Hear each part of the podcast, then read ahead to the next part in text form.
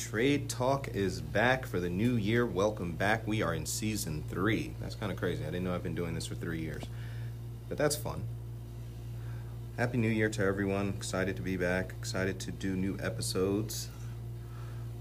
Before I get into all the new episodes and new content, I have to do what I always do every year when I wrap up what has happened.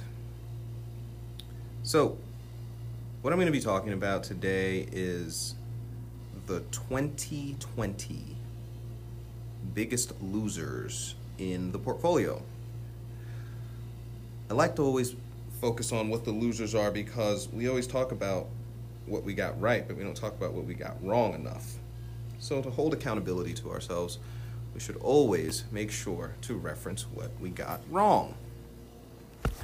So this episode is going to be a slight recap of what we saw in the year of 2021. I'm sorry, 2020, and um, most importantly, it will shine a light on the stories that caused the losses that we took. So to begin, let's start off with the losses. So 2020 was an interesting year, as you know. We started off at highs, then a crazy roller coaster ride down to the bottom, losing well over 25% of value in the S&P and the Dow, only to bounce back now in 2021 to be at all-time historic highs. So crazy. But through that time, it wasn't so much losing money during the pullback that killed anything in the portfolio. It was more so trying to find and time how the PPP program and stimulus payments were going to roll out and affect companies that had lost their value after lockdowns. So the first company that really got me, and I thought I would be right on this because I didn't like airlines at the time. Um, I know everyone was, you know, I know a lot of people were like, buy an airline and just hold it forever. I, I get that, but you know, travel will not be at the rate it was. I, I, I bought an employee a ticket for $22 uh, the other day. $22 to, to fly a major airline. That, that is absolutely crazy.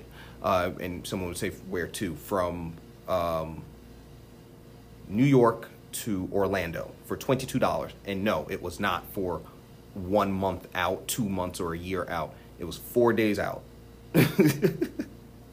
so the, you know, the dollar menu flights are still around. So I don't think airlines continue to hit their numbers of profitability or anything of that nature. I think they just, uh, I think they, they, they continue to miss guidance for a few months. But that's not where I had the issue in losing money. Where we had the issue in losing money was in Boeing. So I had done a lot of research on Boeing, and, and I saw that they were making their claim to the Trump administration, like, "Hey, we need money. We, you know, we have a lot of commitments, and we have a lot of planes that need to be delivered. We need money.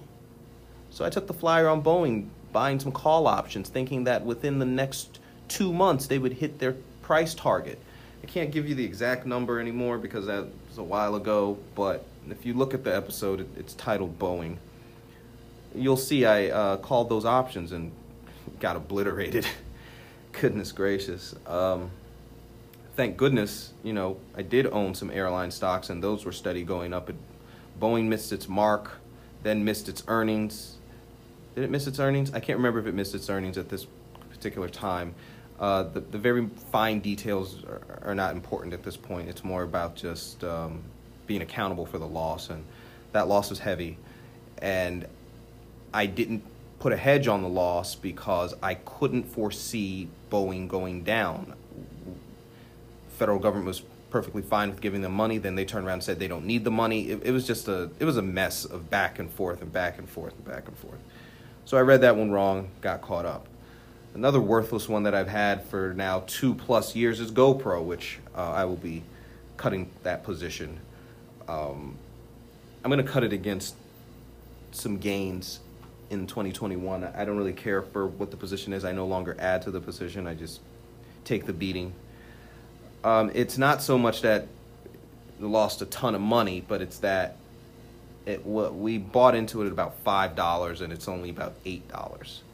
So I call it a biggest loser because I, I, I tied up a lot of capital, and that that messes up my. Um, it's opportunity cost, right? If I had the money somewhere else, I would have made better money. So that's why I consider it a loss. I don't consider it a gain, even though I will make a gain, but I tied up a lot of money into it, so it's a loss to me. Uh, I got burned a bit on Tesla, and um, Tesla's issue that got me was I overestimated how weak it would be.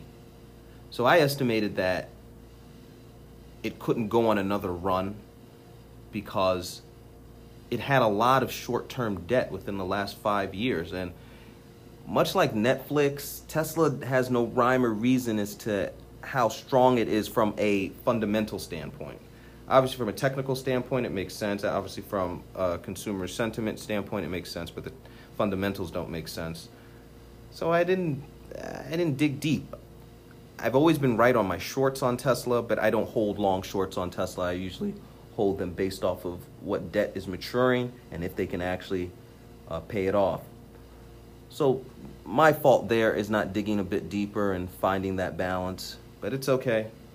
You know, sometimes you make those mistakes and you learn from them. Uh, it would have been great to run it all the way up with uh, everyone else, going up to what almost two thousand dollars a share.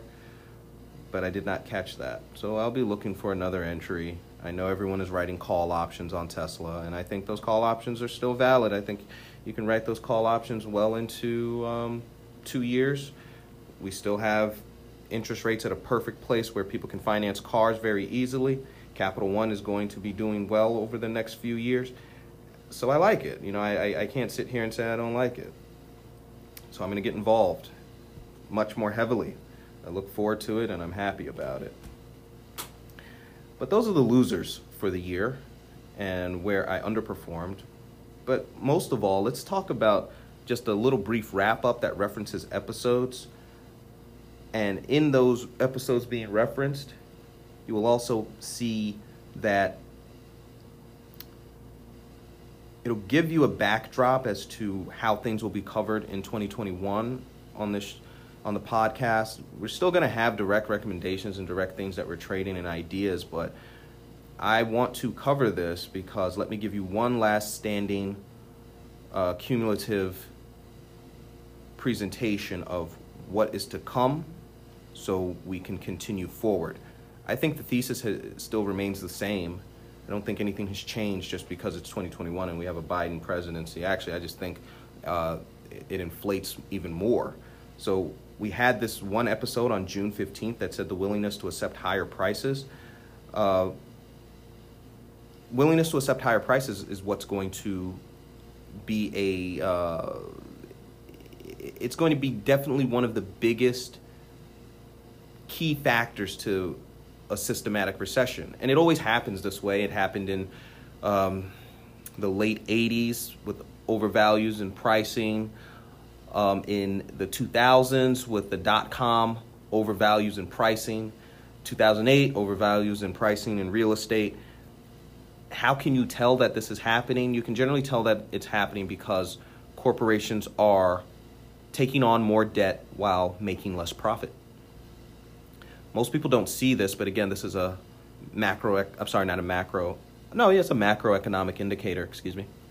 And if you were to catch it you can start seeing that it's going to start trickling what will cause a, a, a, dramatic correction. I think people will say like a correction of it. It's going to cause a recession. And you have two perfect examples that show this, and that is in AMC movie theaters and you have it in Hertz. AMC is the more current example, but Hertz is the previous example which shows it to you. When we were in the first two years of the Trump administration or going into the third year, uh, leverage buyouts were a big thing. A lot of private equity firms were buying up some of these companies, taking them private or buying them, buying up a competitor and maintaining their public uh, trading status with the new asset under their control. So you already know the story of Hertz. I think I told it, but if I did not tell it, um, I'm not going to tell it in this episode, but it is relevant. The, the, the simplicity of it is that Hertz had a fleet of cars when they bought Dollar Thrifty. In buying Dollar Thrifty, they decided to do it all on a leverage buyout with no cash, all debt, and then took the cars that they were buying as collateral. Well, when you had a repricing of markets as a whole, which would also reprice used cars, Hertz got itself into a jam. Even though they did the calculation and said, hey, like, you know, we would have to have a 20, 30, 40% correction before any of these cars would be in danger of losing their value as collateral for the debt we took. Well, what happens when you run into some of these situations in which you have a very aggressive pullback, where it's a recession or very strong correction? They tend to hit these obscure numbers that your actuaries think, like, okay, that can't possibly happen over and over again, that's how it happens when we have these recessions and these pullbacks. And in Hertz's case, those cars lost their value because the fleet had to be repriced for the pullback in markets and they had a technical default. So you have AMC now in a more recent case, and this is again willingness to accept higher prices. Sorry, let's take one more step back. So Hertz overpays for Thrifty because you have you can buy it all debt, etc. So you, you you took up a willingness to accept higher prices on something that probably wasn't worth as much. But again, you'd have to listen to the whole detail of how the whole deal was done. This isn't the place for that, but you get the general idea. AMC's issue is again, consumers eh, are willing to accept this higher prices that AMC wants for issuing new stock the company is pretty much at the verge of bankruptcy. They can't get the secured creditors to allow them to refinance the debt unless the secured creditors just want to be paid off. Debts are yielding 10% or better for their corporate bonds, which means the bonds themselves are junk. So, how do you think they make this work? They make it work by going to the public markets, the equity markets, and requesting to issue more shares. The SEC gives them approval. They issue 90 million shares, and they issue them maybe at like $3, $4, and people out here are stupid enough to buy it. The bonds are trading for junk, and people are buying um, new issued stock that adds more stock to the outstanding number that's already there. People are buying that, keeping the company alive allowing them to finance, sorry, allowing them to retire or at least attempt to retire the hundreds of millions of dollars of short term debt that is looming out there for them and hopefully get to go back to markets to refinance new debt to keep them alive. Sorry, not refinance, but finance new debt to keep them alive. Excuse me, sometimes when you're talking about all this stuff, it can get jumbled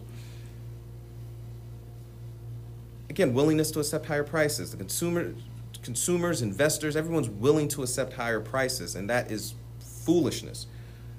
Even with so much liquidity in the markets, and I have like young friends who we all talk about cars and things.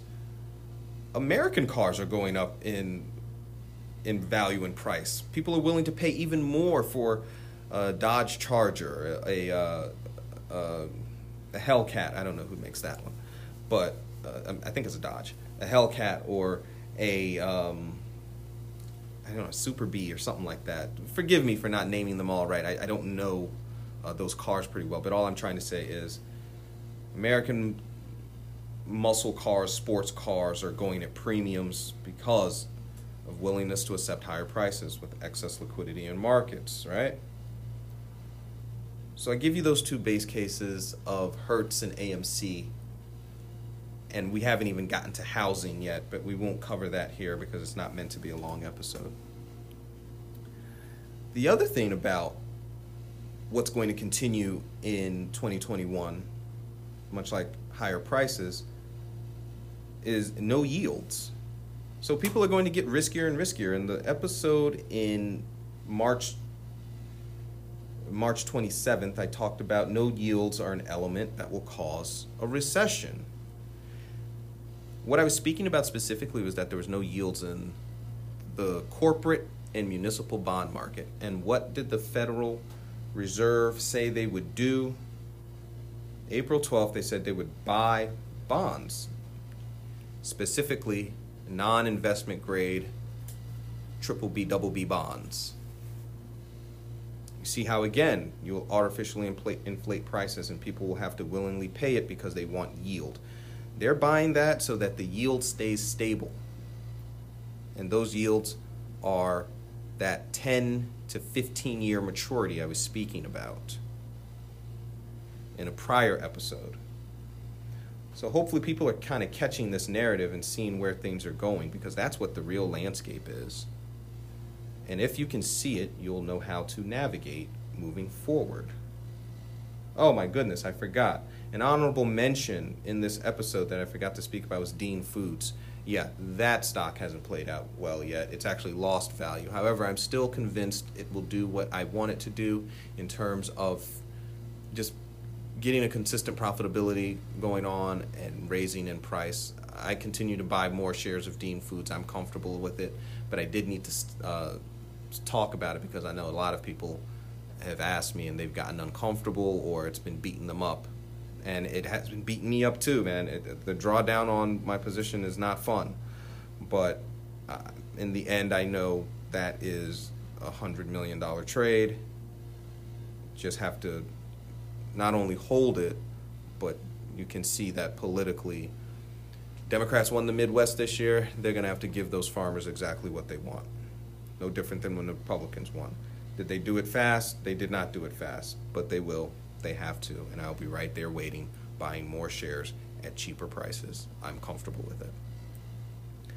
That concludes another episode of Trade Talk. I thank you guys for tuning in. We're dropping more and more episodes over the next day or two so that uh, we can get everyone up to speed and start the new year off. You know, I don't like to do episodes every week or on a timed schedule. I like to do them based off of when I am clear on a thesis. So I appreciate you. Thank you for tuning in. LA ACO out.